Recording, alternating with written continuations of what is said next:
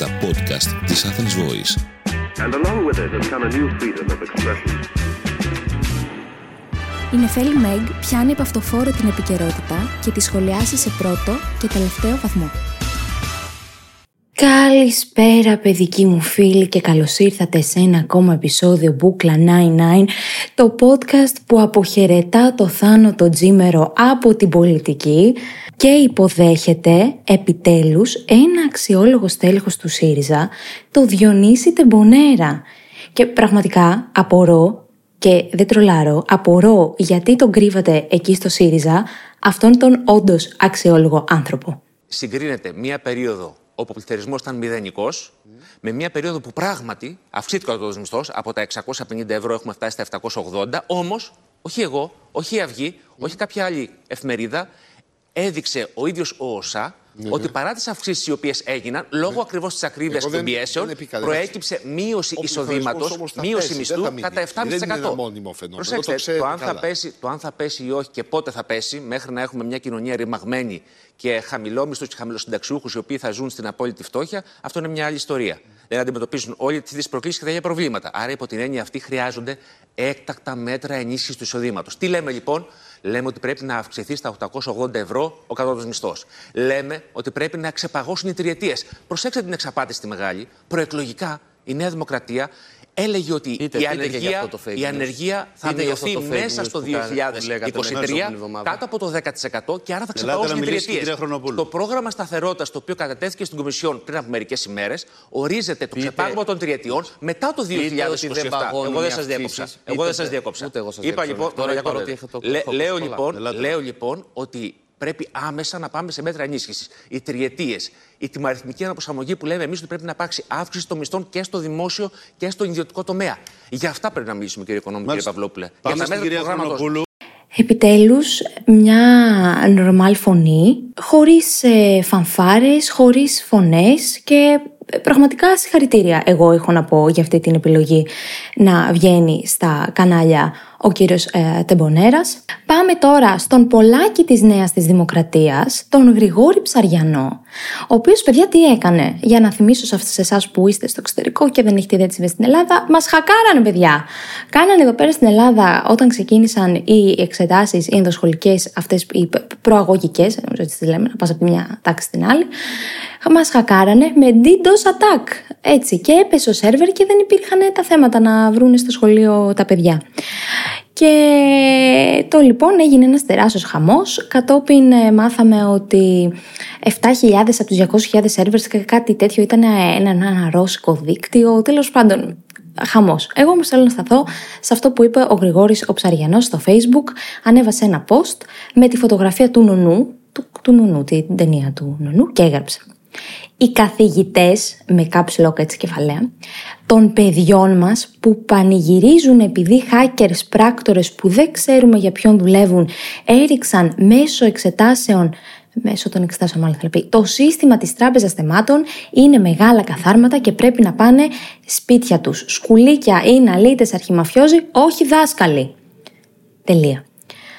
Α, να πω την τροπή που δεν υπάρχει κάποια επίσημη αντίδραση της Νέας Δημοκρατίας σχετικά με όλο αυτό. Εγώ το μόνο που άκουσα, τον μόνο που άκουσα να τοποθετείται ήταν τον Άκη το Σκέρτσο, για να ακούσουμε τι είπε όταν το ρώτησαν για τον Ψαριανό. τον ε, υποψήφιό σας, τον Γρηγόρη Ψαριανό, να επιτίθεται με χιδέα φρασεολογία στους ε, καθηγητές και την ολμένα προαναγγέλει προσφυγή στη δικαιοσύνη. Παραμένει υποψήφιος της Νέας Δημοκρατίας ο κ. Ψαριανός.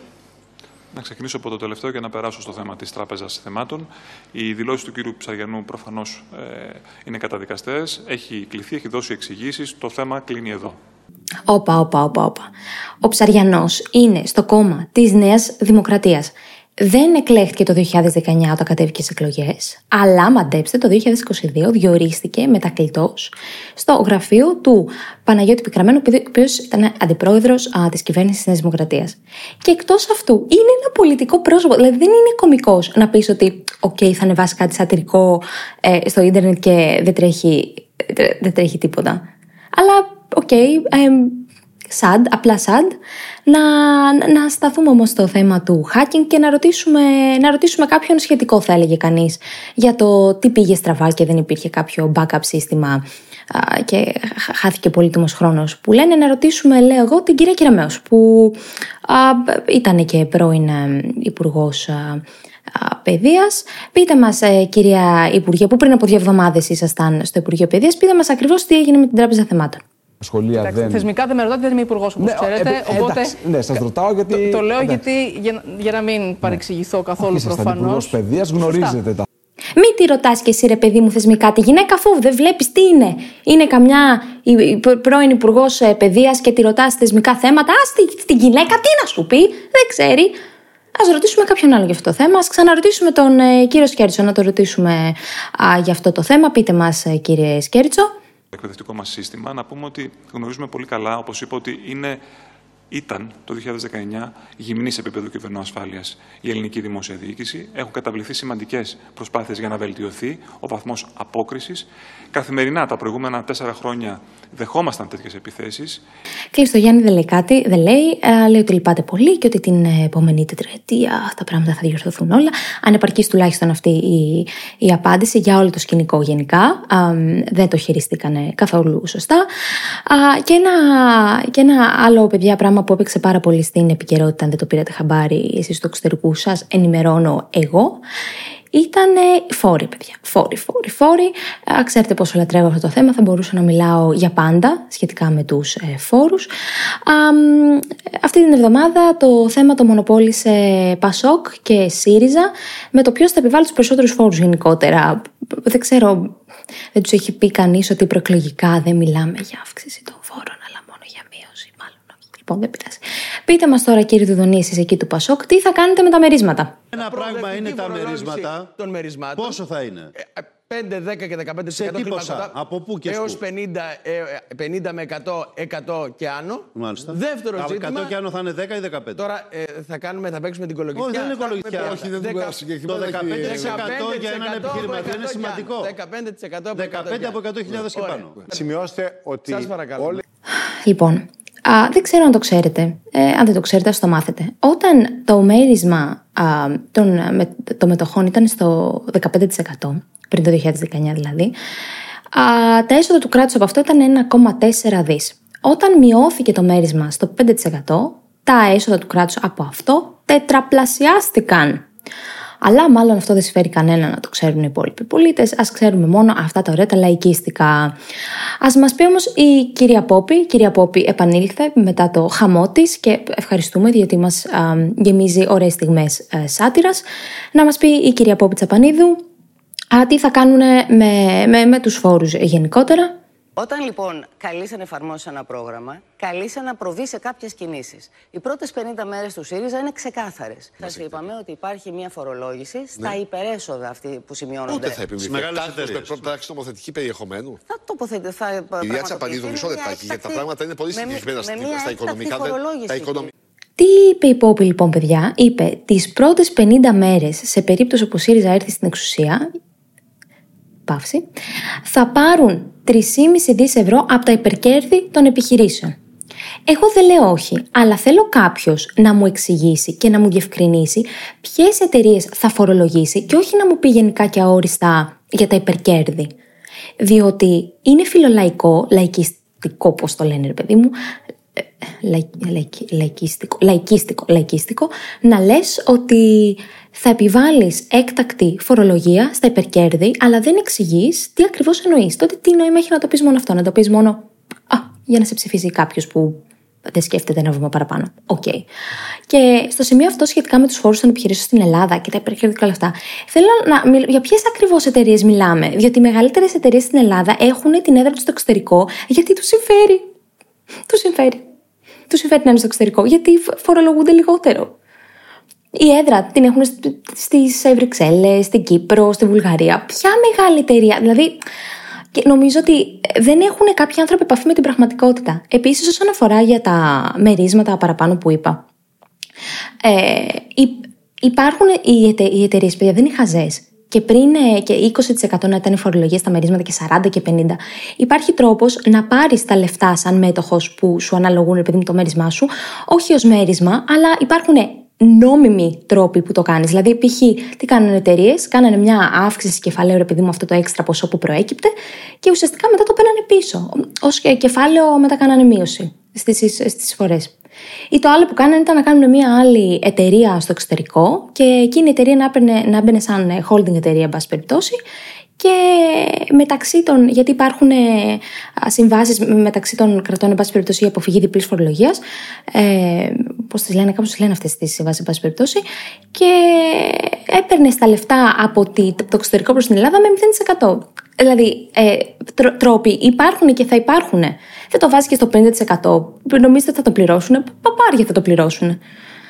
Τέλος πάντων, επειδή μιλάμε και για φόρους τώρα και παρατήρησα σε ένα post πούμε, που μου στάλθηκε ότι ξεκίνησε μια συζήτηση σχετικά με το ότι το άρθρο 4 παράγραφος 5 του συντάγματος δεν επιτρέπει την εφαρμογή flat tax. Να υπενθυμίσω για τους καινούριους ακροατές, αυτοί που είναι εδώ κανένα χρόνο σίγουρα το έχουν ακούσει. Στο 27ο επεισόδιο μιλήσαμε εκτεταμένως για το flat tax, γιατί είχα παρακολουθήσει μια ομιλία σχετικά με αυτό και σας το μετέφερα. Και ήταν και ερώτηση που είχα κάνει εγώ στον ε, Πρωθυπουργό, τον οποίο τον ρώτησαν αν ήταν υπέρ ή κατά. Βέβαια, πολλοί βιάστηκαν να βγάλουν το συμπέρασμα ότι εγώ είμαι πάρα πολύ υπέρ του flat tax. Εν πάση περιπτώσει, όμως, εμένα μου αρέσει να διαβάζω και μου αρέσει να διαβάζω και πράγματα που δεν τα ξέρω και να αναθεωρώ για τα πράγματα που ήδη ξέρω. Και ειδικά όταν αυτά έχουν να κάνουν με συνταγματικά ερίσματα, έτσι και να, και να σταθώ λίγο στο 4 παράγραφος 5, το οποίο τι λέει παιδιά το, το άρθρο αυτό. Λέει ότι οι Έλληνες πολίτες συνεισφέρουν χωρίς διακρίσεις στα δημόσια βάρη ανάλογα με τις δυνάμεις τους. Με βάση δηλαδή αυτό που λέμε φοροδοτική ικανότητα. Έτσι το λέμε, η οποία προσδιορίζεται αυτή η φοροδοτική ικανότητα είτε από το εισόδημά σου, είτε από την ακίνητη περιουσία που έχεις, είτε βεβαίως από την κατανάλωση στην οποία κάνεις. Προβαίνεις βασικά. Υπάρχουν συνταγματολόγοι τώρα που υποστηρίζουν ότι με βάση αυτό το άρθρο πρέπει να έχουμε προοδευτική φορολογία. Εμείς στην Ελλάδα εδώ έχουμε προοδευτική φορολογία. Υπενθυμίζω, και μιλάμε για τη φορολογία εισοδήματο φυσικών προσώπων, έτσι, που ε, είναι μια φορολογία ανάλογα με τα λεφτά που βγάζεις και είναι κλιμακωτή. Έχουμε μέχρι τα 10.000 αφορολόγητο, μετά πάει 9, 15, 22, 32, 36, 42, έτσι κάπως πάει. Εμείς έχουμε εδώ προοδευτική. Το άλλο είναι το ενιαίο, που είναι ένα ποσοστό για όλους. Αυτά, αυτά τα δύο είναι τα συστήματα. Υπάρχουν όμως βέβαια και συνταγματολόγοι όπως είναι ο Σαρίπολος, ο Ανδρεάδης, και ο Βραντίνης που λένε ότι το Σύνταγμα δεν αποκλείει τον ενίο φορολογικό συντελεστή, το flat tax που λέμε, διότι το ανάλογο που έχει μέσα η διάταξη είναι θέμα ερμηνείας, γιατί τα πάντα είναι θέμα ερμηνείας στο Σύνταγμα και μπορεί να ερμηνευτεί όπως είναι στα μαθηματικά αυτή η έννοια. Όλοι όμως συμφωνούν ότι και τα δύο αυτά συστήματα μπορούν να μπουν κάτω από την ομπρέλα του άρθρου. Οπότε σε ένα πρώτο επίπεδο να απαντήσω ότι όχι, δεν το υποστηρίζουν μόνο κάποιοι YouTubers αυτό το σύστημα και δεν το βγάζουν το δικό τους στο κεφάλι. Υπάρχουν πάρα πολλοί έγκριτοι συνταγματολόγοι που το υποστηρίζουν και το ερμηνεύουν, εκτός και αν ε, ε, είναι τυχάρπαστοι αυτοί οι άνθρωποι που έχουν μελετήσει αυτό το ζήτημα και έχουν γράψει και βιβλία, γι' αυτό που είναι ο κύριος Αβραντίνης. Οπότε σε ένα πρώτο επίπεδο θέλω να κλείσω εδώ αυτή τη συζήτηση που μου ήρθε με βάση αυτό το post. Και όμως να παραμείνω λίγο στην ιδέα της προοδευτικής φορολογίας που έχουμε στην Ελλάδα. Η ιδέα της προοδευτικής φορολογίας γενικότερα στηρίχθηκε στην έννοια του κοινωνικού κράτους και στην ακόμη πιο αόριστη έννοια της κοινωνικής δικαιοσύνης. Προσοχή, όταν λέω ε, αόριστη έννοια. Δεν το λέω με την αρνητική χρειά σε φάση λες αοριστείε τώρα μαλακίες. Στα νομικά έχουμε τον όρο αόριστη νομική έννοια. Το χρησιμοποιούμε. Είναι legit. Ε, σημαίνει κάτι. ακόμα, ακόμα, ακόμα να πούμε ότι το, η προοδευτική φορολογία στηρίχθηκε και στη φράση που όλοι σίγουρα έχετε ακούσει. Αν όχι τώρα θα την ακούσετε, στους έχοντες και κατέχοντες στην οποία στηρίχθηκε και μια μεγάλη φορολογική μεταρρύθμιση περίπου στη δεκαετία του 90. Και εδώ πολλοί λένε αν όντως ε, το Σύνταγμα την κατοχυρώνει την προοδευτική φορολογία. Ε, κάποιοι είπαμε ότι λένε ότι την κατοχυρώνουν, κάποιοι άλλοι όχι. Παρ' όλα αυτά, ακόμα και αυτοί που δεν συμφωνούν με, την, ε, με, το, με, την, με τον ενιαίο φορολογικό συντελεστή, το flat tax, συμφων... και πρέπει να συμφωνήσουμε όλοι ότι όταν μιλάμε για προοδευτική φορολογία δεν σημαίνει απαραίτητα ότι πρέπει και να θεσπίσεις ένα προοδευτικό συντελεστή. Ότι δεν οδηγεί μόνο ο προοδευτικός συντελεστής στην προοδευτική φορολογία, αυτό το κλιμακωτό που λέμε. Ακόμα και για διαφορετικά επίπεδα εισοδήματος, όταν επιβάλλεις έναν μόνο συντελεστή, ένα 10%, 15%, 20% σε όλους, και αυτό οδηγεί σε προοδευτική φορολογία, διότι ο καθένας δίνει ανάλογα με τη δύναμή του, δηλαδή το, το, η τιμή είναι. Το, το, το ποσοστό είναι ίδιο, αλλά ο καθένας δίνει διαφορετικά ανάλογα με αυτά που βγάζει. Επομένως, είτε δεχτούμε ότι το Σύνταγμα κατοχυρώνει την προοδευτική φορολογία αυτή που έχουμε τώρα, με έναν αναλογικό ε, ε, με έναν προοδευτικό συντελεστή είτε με έναν αναλογικό συντελεστή και ο αναλογικός συντελεστής ε, κατατείνει σε αυτό το προοδευτικό σύστημα οπότε συνταγματικά δεν μπορούμε να έχουμε κάποιο θέμα. Στην Ελλάδα, πρώτη φορά μας ήρθε η προοδευτική φορολογία, ο προοδευτικός συντελεστής το 1909 με το νόμο 3393. Και ο συντελεστής, παιδιά, τότε ήταν καθίστε, αν δεν κάθεστε, αν τρέχετε, σταματήστε να τρέχετε. Γιατί τώρα θα σας έρθει λίγο ντουβρουτζάς. Ήταν 3 με 7% παιδιά. Αυτό ήταν προοδευτική φορολογία τότε. Αλλά πάντα έτσι ξεκινάει. Ξεκινάει από τα χαμηλά, διότι το κράτος ξέρει ότι σιγά σιγά θα στο αυξήσει αυτό το πράγμα. Και φτάσαμε στην δεκαετία του 60 πάρα πολλά κράτη να είχαν τύπου ε, φορολογικό στελεστή 100%. Στην Ελλάδα είχαμε 63% τη δεκαετία του 80. Και ας μην πάμε πάρα πολύ μακριά. Το 2019 ο συντελεστής ήταν 45%. Τώρα είναι 44%. Θα μου πεις τεράστια διαφορά. Um, ο Φρίντμαν έλεγε ότι η προοδευτική φορολογία δεν πλήττει τους πλούσιους, αλλά πλήττει αυτούς που θέλουν να γίνουν πλούσιοι. Και θέλω να, να αντιστρέψω λίγο και, τον και το επιχείρημα αυτό που λένε για την προοδευτική φορολογία, um, για να σας δείξω πόσο ασφάλεια αυτή, αυτή η λογική, ότι στην Ελλάδα δεν, δεν υπάρχει δεν υπάρχει αυτό το σύστημα μετά από κάποιο ποσό, ποσό και πάνω.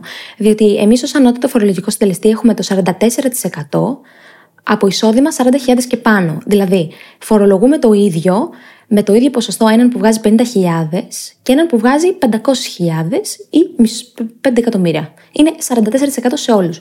Άρα από ένα ποσοστό και πάνω γίνεται flat tax. Οπότε τι μιλάμε για, ε, για το ότι είναι σουξέ αυτό το σύστημα, ας πούμε; Καταλαβαίνετε ότι υπονομεύεται η ίδια λογική της προοδευτικής φορολογίας με αυτό που έχουμε στην Ελλάδα; Και να σας πω παιδιά, ξέρετε πόσα βγάζει ή βγάζει η Ελλάδα, ε, πόσα λεφτά παίρνει το κράτος από το φόρο εισοδήματος; 8,9 δις σε ένα ΑΕΠ 180 δις. Αφαιρέστε τις αποσβέσεις, αφαιρέστε το ΦΠΑ, ξέρετε τελικά πόσοι πληρώνουν ε, φόρο εισοδήματος στην Ελλάδα; Ένα ελάχιστο, ελάχιστο ποσοστό που δεν ξεπερνά το 10% και περισσότεροι δεν πληρώνουν τίποτα, γιατί τα μαγειρεύουν λογιστές και βγάζουν μηδενικό, ή πληρώνω 92 ευρώ, ξέρω εγώ, το χρόνο. Οπότε είναι ανέκδοτο να λέμε ότι αυτό το σύστημα που έχουμε αποδίδει. Γιατί αυτό το σύστημα που έχουμε ενισχύει τη, φορο, τη φοροδιαφυγή. Θα μπορούσα να μιλάω αιώνες πάνω σε αυτό και να πω πως. Το να, το να μην πληρώσει φόρο, ρε παιδί μου, φοροδιαφυγή, παιδιά, είναι και ένα από τα εγκλήματα εγκληματολογικά που, ρε παιδί μου, ε, δεν έχει την ίδια απαξία με ένα φόνο. Δηλαδή, α, οι περισσότεροι, όταν λέει ο άλλος πήγε φοροδιαφυγή, στην κοινή γνώμη, σας το λέω σε επίπεδο εγκληματολογίας, είναι Α, OK, okay, ρε παιδί μου, λίγο το συγχωρούμε. Γιατί ο καθένας από εμάς έχει ένα αντανακλαστικό στην αδικία. Και όταν νιώθεις ότι η περιουσία σου δημεύεται, ε, αντιδράς. Έτσι λέει η επιστήμη. Εν πάση περιπτώσει, μια τεράστια συζήτηση κι αυτή. Ε, ήθελα όμως να τα πω αυτά. Α, για να τα βγάλω από μέσα μου και πολύ σοβαρό podcast σήμερα. Και στο σημείο αυτό θέλω να πω, με βάση αυτά που γίνανε τις προηγούμενες εβδομάδες, μου έστειλε ο Ηλίας Αναστασιάδης, ο οποίος είναι ο διευθυντής στο Reader, να μου πει, γιατί εγώ ουσιαστικά είπα ότι εκείνη η επίθεση που έγινε σε μένα ήταν υποκινούμενη από το ΣΥΡΙΖΑ διότι το ανέβασε η Αυγή, αλλά πήρε την μπάλα και το Reader και έστειλε να μου πει ο άνθρωπος ότι το Reader είναι ανεξάρτητο από το ΣΥΡΙΖΑ και μπλα μπλα μπλα μπλα μπλα. Του είπα να το αναφέρω στο podcast για να είμαστε OK, γιατί ήταν και ένας από τους ανθρώπους που α, πήρε θέση και με περασπίστηκε όταν βγήκε η α, συνέντευξη με τον Πρωθυπουργό και I had to do him justice, okay, για να μην αφήνω να πλανάτε κάτι στον αέρα α, περί τούτου. Και θέλω στο σημείο, παιδιά, θέλω σε αυτό το σημείο τώρα λίγο να γίνω έξαλλη. Ήθελα να το αναφέρω και το, το ξέχασα αυτό. Um, εσείς οι μανούλες του Instagram, social media γενικά, γιατί βάζετε emoji στα μωρά σας; Μην τα ανεβάσετε καθόλου. Αν είναι να τους βάζετε emoji, μην το ανεβάσεις το μωρό σου. Μην το ανεβάσεις. Νιώθω ότι σε λίγα χρόνια θα βγει, παιδιά, μια ταινία στο Hollywood που τα μωρά αντί για πρόσωπο θα έχουν πάνω τους emoji. Είναι τρομακτικό, είναι scary. Αφού, τι, αφού δεν θες τώρα, γιατί; Αυτό είχα μια απορία. Ε, αν με ακούτε μανούλες, θέλω να μου πείτε ποια είναι η λογική στο να βάζεις emoji στο πρόσωπο του παιδιού σου. Θέλεις να το κρύψεις από το social media, το καταλαβαίνω. Αλλά αφού θέλεις να το κρύψεις, γιατί να το ανεβάσεις in the first place; Εγώ αυτό δεν καταλαβαίνω. Αλλά είμαι ανοιχτή στο να μάθω τις απόψεις σας. Και στο σημείο αυτό θέλω να περάσω στον ανδρικό τον εγκέφαλο, παιδιά, που μας έλειψε εδώ και δύο εβδομάδες.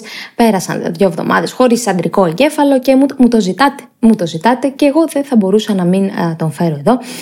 Θέλω, παιδιά, είχα μια συζήτηση τις προάλλες, είχα πολλές συζητήσεις αυτό το καιρό και θέλω να σας είπω ότι ε, ε, συζητούσαμε σχετικά με το πότε καταλαβαίνεις ότι είναι, είναι η χρυσή στιγμή, δηλαδή και καταλαβαίνεις να χωρίσεις. Βασιλές δεν πάει άλλο, α, υποφέρω και υποφέρεις, ας το λήξουμε εδώ. Και νομίζω, κατέληξα στο ότι όταν κάνεις σεξ, καλά, όταν είναι να χωρίσεις δεν κάνεις σεξ, τύπου μπορεί να κάνεις μια φορά το μήνα και αν. Όταν όμως κάνεις σεξ, και φαντασιώνεσαι κάποιον άλλον, θεωρώ ότι πρέπει να χωρίσεις, φίλε. Πρέπει, πρέπει να χωρίσεις. Δεν έχει κάποιο νόημα και ξέρετε τι φόβο είχα πάντα. Πάντα τον είχα εγώ αυτό το φόβο. Μπορεί να είναι ανεξήγητος, αδικαιολόγητος. Δεν ξέρω αν τον έχετε και σε αυτό το φόβο. Θα ήθελα πάρα πολύ να το μάθω. Να πω το όνομα άλλου ανθρώπου κατά τη διάρκεια του σεξ. Δηλαδή, εκεί που είσαι πάνω στον οργασμό, πάνω να ασχίσει όλα. Μπα, αντί να πεις σετάκι, λες μάκι. Και, ναι, και τι γίνεται, τι γίνεται μετά εκεί, παιδιά. Αυτός είναι ένας φόβος που τον έχω πάρα πολύ. Πάρα πολύ τον έχω, ρε παιδί μου. Και δεν δε μου έχει συμβεί ακόμα αυτό. αλλά αν, αν σου συμβεί, τι κάνεις; Ε, Όποιος το έχει πάθει ή όποια το έχει πάθει, να, να μου στείλει να μου πει πώς το διαχειρίστηκε. Εγώ νομίζω ότι νομίζω ότι θα πάγωνε ο, αυτός που θα είχα δίπλα μου τύπου και μετά εγώ θα σηκωνόμουν, θα έλεγα ωραία τώρα, έχω κλείσει να φύγω στο Τιμπουκτού, δεν θα με ξαναδείς ποτέ στη ζωή σου και είναι και πολύ δύσκολο να, να, να, να χαθείς από τη ζωή κάποιου ανθρώπου ε, να πεις δύσκολο είναι. Τέλος πάντων, δεν σε χωράει ο τόπος ρε παιδί μου, πώς θα σου πω, δηλαδή σαν μια φορά μου έχει τύχει να μπερδευτώ με όνομα, αλλά είναι αυτό που το, το επίθετο κάποιου έχει όνομα μέσα. Οπότε αντί να πεις το όνομά του, λες το όνομα του επιθέτου, ρε παιδί μου. Σαν να λέμε Βασιλάτος, ρε παιδί μου, και να το λένε α, ε, Μπάμπι Βασιλάτο και να τον πεις Βασίλη. Κατάλαβες. Αυτό συμβαίνει, ειδικά όταν είσαι κουρασμένος. Αλλά αυτό είναι πτέσμα. πτέσμα. Το άλλο, παιδιά, είναι κακούργημα. Θέλω να μου πείτε. Α, ε, πώς το, αν έχετε πάθει και αυτό. Λοιπόν, περιμένω πολλά μηνύματα γιατί έχουμε καιρό να τα πούμε αυτό το καιρό. Και στα πλαίσια του αντρικού εγκεφάλου θέλω παιδιά και να μιλήσω λίγο για τον, για τον πώς το λένε, για, το, για τον έρωτα. όταν πήγαινα στην Έδεσα να ψηφίσω μαζί με την κολλητή μου, λέγαμε πόσο μας έχει στρεβλώσεις την ιδέα του έρωτα, οι ταινίες, οι σειρές, η μουσική, σχετικά με το ότι περιμένουμε τον έρωτα να είναι κάτι πάρα πολύ δύσκολο, κάτι πάρα πολύ ε, που να σε βάζει σε, ένα, σε μια κατάνοιξη, ρε παιδί μου, και να, να, να νιώθει μια μαυρίλα, ότι πρέπει να, να, να, να, να δεινοπαθήσεις, ότι αυτό είναι έρωτας, κάτι που σε κάνει σκατά. Γιατί ε, ε, τα butterflies, αλλά αυτά τα. Κατάλαβες. Δεν έχουμε μάθει ότι ο έρωτας ίσως είναι κάτι που σε κάνει να νιώθεις πάρα πολύ καλά και δεν πρέπει να περνάς πάρα πολύ άσχημα. Οπότε όταν γνωρίζουμε κάτι το οποίο είναι καλό, λέμε ε, δεν είμαι ερωτευμένος, ε, κάτι δεν, δεν νιώθω αυτό το, το κακό, κατάλαβες. Γιατί, γιατί δεν είμαι στο πάτωμα να κλαίω; Γιατί θέλω να βγω Σάββατο ενώ κανονικά δεν θα ήθελα; Γιατί δεν τρώω την ώρα; Για να καταπνίξω το κακό μου συνέστημα. Γιατί δεν είμαι πάνω από το κινητό να κοιτάζω πότε θα μου στείλει, γιατί δεν μου στέλνει ο μαλάκας. Κατάλαβες. Αυτά είναι πράγματα που θέλουν σκέψη. Οπότε καταλήξαμε στο ότι μας έχουν καταστρέψει ταινίες που όλες τι ταινίες μαλάκα τι ήταν. Ήταν ε, μια τύπησα η οποία ήθελε ένα τύπο ή ένας τύπος ήθελε μια τύπησα και ποτέ δεν βρισκόντουσαν. Ποτέ. Δηλαδή τίποτα. Ήταν πειράχας, καρχαρίες, δοκιμασίες, ο άλλος να μένει μακριά, 10 χρόνια είχαν το δεις. Δηλαδή Εντάξει, ρε παιδί μου. Οπότε και εσύ μετά περιμένεις αυτό να το μεταφράσεις στη ζωή σου και να πεις και εγώ θέλω κάτι που είναι κακό. Γιατί αυτό είναι ο έρωτας. Αλλά παιδιά, νομίζω ότι αυτό δεν είναι ο έρωτας. Βέβαια, εγώ ακόμα αυτό δεν μπορώ να το καταπολεμήσω. Μου τυχαίνουν καλά πράγματα και εγώ ξέρετε τα κάνω. Τα κλωτσάω. Πα, πα, πάρε και εσύ, πάρε και εσύ. Είναι σαν να είναι τα καλά πράγματα να είναι τοξίνες για μένα, κατάλαβες. Τοξίσετε, διότι το τοξικό δεν είναι ένα άτομο, δεν είναι ένα άτομο τοξικό. Σε σένα είναι τοξικό κάτι, κατάλαβες. Οπότε και ένα καλό πράγμα. Μπορεί αντικειμενικά να είναι καλό, αλλά σε σένα να είναι τοξικό. Οπότε δεν πρέπει να λέμε τοξικοί άνθρωποι, αλλά τοξικές σχέσεις. Πώς είναι, ρε παιδί μου, το μανιτάρι; Μπορεί το μανιτάρι σε κάποιον να του κάνει αλλεργία και σε κάποιον να μην του κάνει. Άρα είναι σχετικό το ποιος είναι τοξικός σε τι. Κατάλαβες. Λοιπόν, θέλω να μου στείλετε το λοιπόν μία μαύρη καρδιά. Αν και εσείς ε, έχετε αυτή τη θεώρηση στο μυαλό σας ότι ο έρωτας πρέπει να είναι κάτι δύσκολο. Ε, 7 πληγές του Φαραώ, 12 ε, άθλοι του Ρακλή. Δεν ξέρω τι άλλο να πω για να το κάνω τριπλέτα. Και θέλω να μου στείλετε και μία κόκκινη καρδιά αν ε, έχετε βρει την λύση σε αυτό το πρόβλημα που ονομάζεται έρωτας. Έγινα πολύ λυρική τώρα, θα ιδιάσω. Και ότι είναι κάτι ρε παιδί μου που δεν είναι αυτό το κακό. Να μου στείλετε και να μου υπείτε. Κάπου εδώ τελείωσα. Ε, τελείωσε αυτή η παράνοια. Ελπίζω να, να σας άρεσε αυτό το επεισόδιο. Αν σας άρεσε βάλτε του πέντε αστεράκια στο Spotify διότι έχουμε φάει πάρα πολύ πόλεμο εμείς εδώ πέρα με τον Γιάννη. Α, με ένα πόλεμο στο rating, τέλος πάντων εν πάση περιπτώσει. Α, το podcast βγαίνει κάθε τρίτη στις 5 και παιδιά δεν υπάρχουν ε, ακόμα πολλές εβδομάδες για τον Ιούνι. Θέλω να σας πω ότι εγώ θέλω να πάρω διακοπές, I wanna take some time off, οπότε νομίζω ότι μας έχουν μείνει 3-4 επεισόδια ακόμα για να, για να είμαστε μαζί και μετά θα σας αποχαιρετήσω για καλοκαίρι. Α, και νιώθω λίγο άσχημα που θα κάνω καιρό τόσο πολύ. Τέλος πάντων, θα το πούμε σε άλλο επεισόδιο. Σας ευχαριστώ πάρα πολύ που είστε εδώ και στηρίζετε και για τα όμορφα μηνύματα που παίρνω και λαμβάνω. Μου δίνετε δύναμη, μου δίνετε κουράγιο για όλη αυτή την παράνοια που συμβαίνει και σας ευχαριστώ πολύ πολύ.